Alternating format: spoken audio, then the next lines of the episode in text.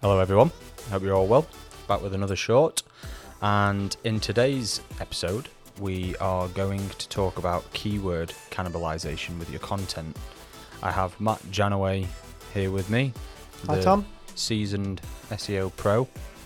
What what do we have to say about cannibalization then?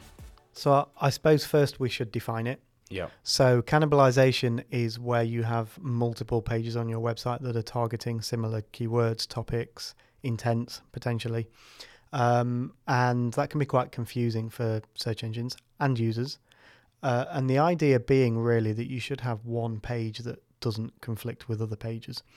So instead of having multiple pages that are competing, you'd have one authoritative piece. Easy way that you can find these pages is if you use your Search Console data. So you can filter by keywords and see if multiple pages are receiving impressions for those keywords. If they are, and if the intent matches the pages, it probably makes sense to merge those into one page. Merge it into the best performing page in terms of rankings, traffic, conversions, whatever that uh, signal might be.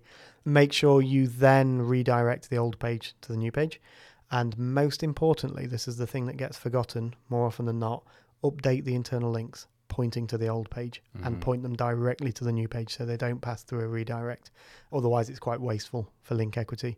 And that's a fantastic way of uh, not confusing search engines, but also not having your page's performance diluted because there's multiple pages that serve the same purpose Mm. and that's a fantastic way of, of really driving more rankings and traffic for your website. More traffic, more often than not, will equal more conversions, more inquiries, more orders, whatever that might be.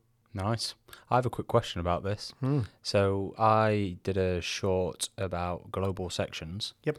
And obviously, a lot of the time within those sections, we had sh- really short snippets of content that are dashed around. Yep. Is that still classed as cannibalization, or is it? Depends how obvious it is. Mm, So Google used to have a snippet that you can enable called Google On, mm, strangely enough, and Right. Google Off. So what you would do is before a global element, you could say Google On, yeah. then the element say Google off, and it would mostly be ignored. That was depreciated because Google are getting pretty good at figuring this out.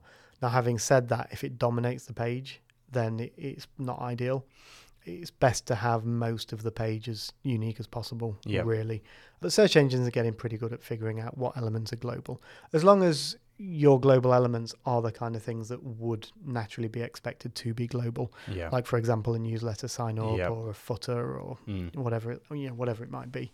But if if at all possible, if you ever get the opportunity to rewrite the content on the page, mm. if it matches another page, it usually would benefit. Yeah. Excellent. Nice. Thank you very much for your time. It's okay. Hope you've all enjoyed that short. Be sure to check in with the Marketing Blabs podcast and take a look at our team blabs and full episodes on there. Hope you enjoy the rest of your day, whatever you're doing, and see you soon.